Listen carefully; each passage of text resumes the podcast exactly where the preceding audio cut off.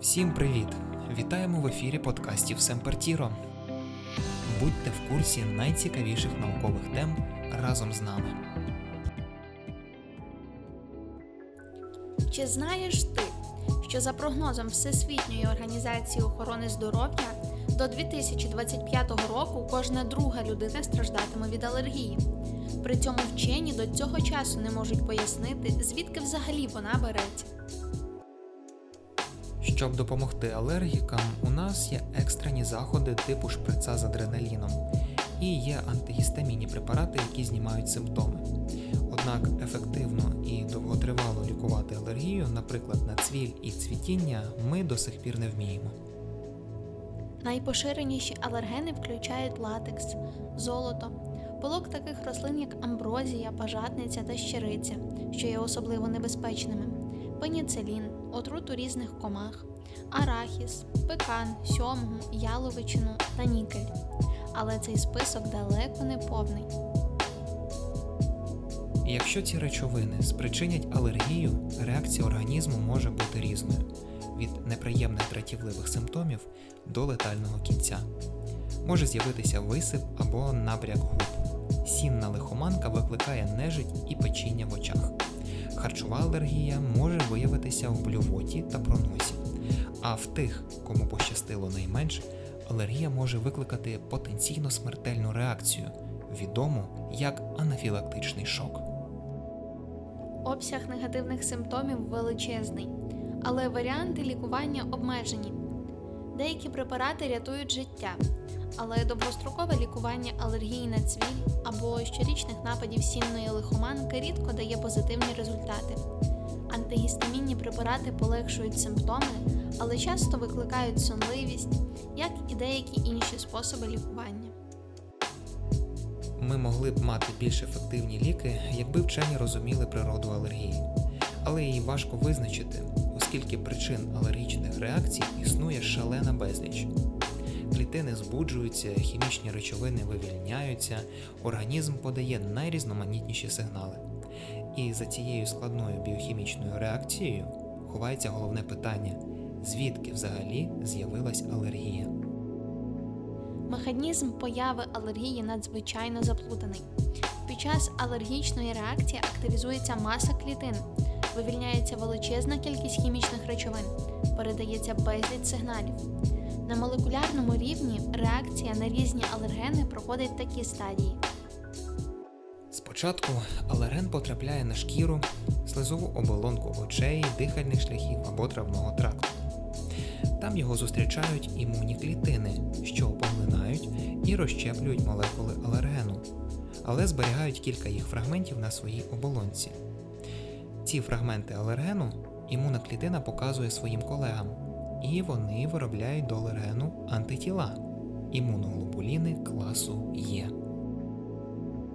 Якщо алерген знову потрапляє в організм, то він вже має справу з антитілами. Недовго думаючи, вони сигналізують ще одному компоненту імунної системи, а саме тучним клітинам, які атакують алерген рядом хімічних речовин, які у свою чергу потрапляють на нервові закінчення.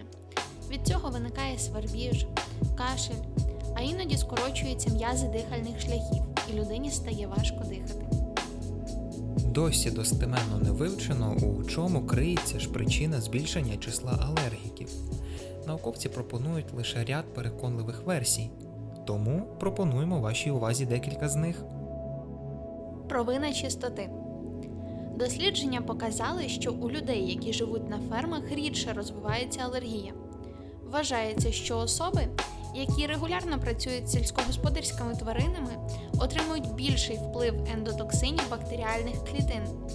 Ендотоксини можуть бути корисними з часом, оскільки посилюють імунну реакцію організму і зменшують алергічні запалення.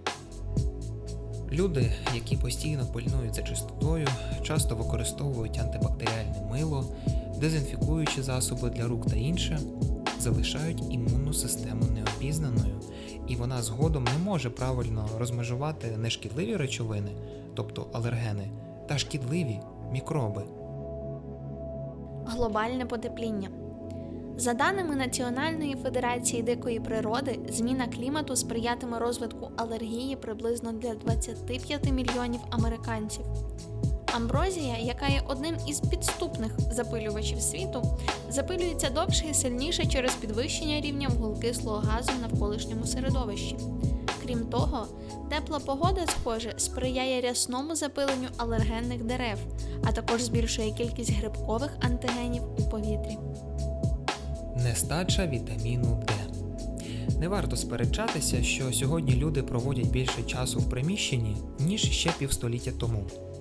Однак без впливу сонячного світла наші органи не виробляють достатню кількість вітаміну Д. Оскільки існують наукові твердження, що цей вітамін впливає на роботу легенів та імунної системи, нестача поживних речовин може сприяти розвитку астми та неправильної імунної реакції, що, власне, і призводить до алергії. Раннє вживання ліків. Дослідження показують, що вживання антибіотиків у дітей може змінити їх бактеріальну флору, дозволяючи алергічним захворюванням розвиватись легше. Було також доведено, що використання ацетамінофену в ранньому віці також може підвищити ризик астми та алергії. Навіщо ж потрібна алергія? А ось на це питання вчені до сих пір не знайшли відповіді. Що дивно, адже для більшої частини імунної системи вона відома. У тисяча дев'ятсот вісімдесяті роки кілька вчених наполегливо доводили взаємозв'язок між паразитами та алергіями. Ймовірно, у наших предків в процесі еволюції розвинулася здатність розпізнавати білки на поверхні черв'яків і реагувати на них виробленням імуноглобуліну Е. Білки паразитів мають схожу форму з іншими молекулами, з якими ми постійно стикаємося в житті. І тому в більшості випадків реакція імунної системи виявляється безглуздою. Алергія – це ніщо інше, як невдалий побічний ефект захисту від паразитів. Дослідження професора імунобіології Єльського університету, члена Єльського центру раку та дослідника медичного інституту імені Говарда Г'юза пана Меджетова спростували цю ідею. Це правда, що коли імунна система виявляє черв'яків-паразитів, вона виробляє імуноглобуліни Е. Однак імуноглобулін Е не грає вже такої істотної ролі в боротьбі з чужорідними організмами. Так, приміром, вчені за допомогою генної інженерії вивели мишей, які не здатні виробляти імуноглобулін Е. І виявили, що такі тварини, як і раніше, могли захищатися від паразитів. Професор Меджетов також скептично ставився і до ідеї, що алергени імітують білки паразитів. У молекулярній будові багатьох алергенів, як от нікель або пеніцилін, немає можливих аналогів протеїнам паразитів. Тоді дослідник спробував наблизитись до рішення проблеми з іншого боку. Якщо задуматись, то всі основні симптоми алергічних реакцій – нежить, сльози, чхання, кашель та свербіж – мають щось спільне, зазначив Меджетов. Можливо, алергія є стратегією організму, спрямованою на позбавлення від алергенів, почав міркувати вчений.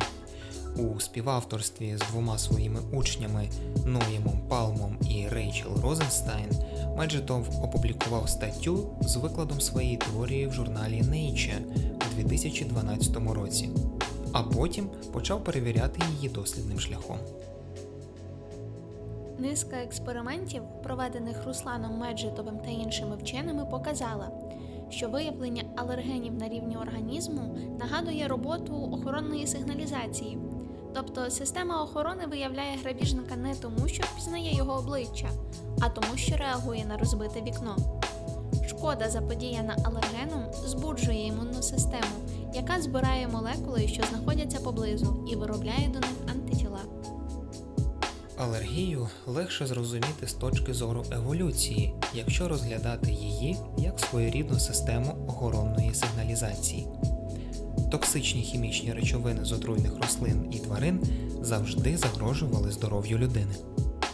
Алергічні реакції забезпечували захист, вимиваючи ці речовини з організму.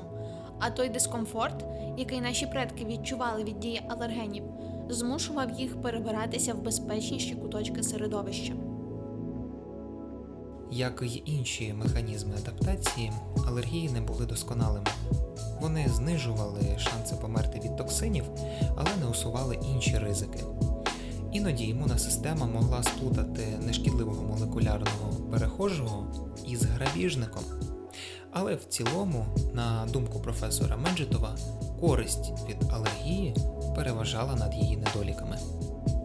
Втім, зі зростанням сучасного західного стилю життя цей баланс почав зміщуватись. Створюючи багато синтетичних хімічних речовин, ми наражаємось на вплив багатьох хімічних з'єднань, які потенційно можуть завдати шкоди нашому організму і тому викликають алергічні реакції. Наші предки могли б уникнути алергенів, переселившись на інший бік лісу. Але ми, на жаль, не можемо вчинити так само. До того ж, в цьому конкретному випадку, щоб змінити середовище, нам довелось би припинити жити в приміщеннях, пояснює Меджетов.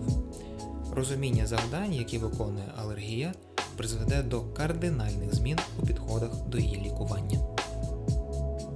Один з висновків теорії Меджетова полягає в тому, що будь-яка спроба повністю блокувати алергічні реакції – це погана ідея. Замість цього алергологам варто було б з'ясувати, чому у певної кількості людей захисні реакції організму призводять до надмірної чутливості. Це схоже на ситуацію з болем, продовжує дослідник. Помірний біль – це благо, сильний – біда. А повна відсутність болю може мати смертельні наслідки. А поки Руслан Меджетов бажає переконати людей не ставитись до алергії як до хвороби, незважаючи на всі страждання, які вони заподіюють. Ви чхаєте, щоб захистити себе, а те, що вам не подобається чхати, це просто невезіння, додає він, злегка зводячи плечима. Еволюція не надто переймається вашими почуттями. На жаль, друзі, уже маємо прощатись з вами. Команда Семпортіро бажає вам гарного дня. До нових зустрічей!